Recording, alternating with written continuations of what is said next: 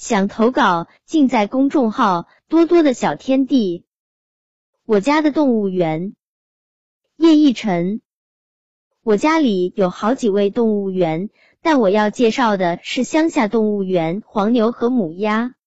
黄牛就是我那特别勤劳的爷爷，他早上三四点的时候就已经起床了，帮我们烧饭和炒菜。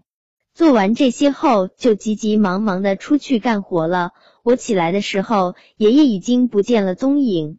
中午，爷爷回来了，他那不太结实的肩上扛着两担装满猕猴桃的担子，鼻子喘着气。晨晨，快点给我拿晚饭来，山上正在收板栗呢，我要赶紧去。我回来带给你吃。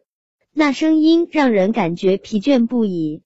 虽然黝黑的皮肤上挂着几滴豆大的汗珠，但他那炯炯有神的双眸上依旧闪烁着荧光。还有说起话来喋喋不休的母鸭奶奶，他起床吃完饭后的第一件事就是去邻居家聊天。至于具体讲了些什么，我也不太清楚。但我有一次偷偷躲在了墙后面，看着他们聊天。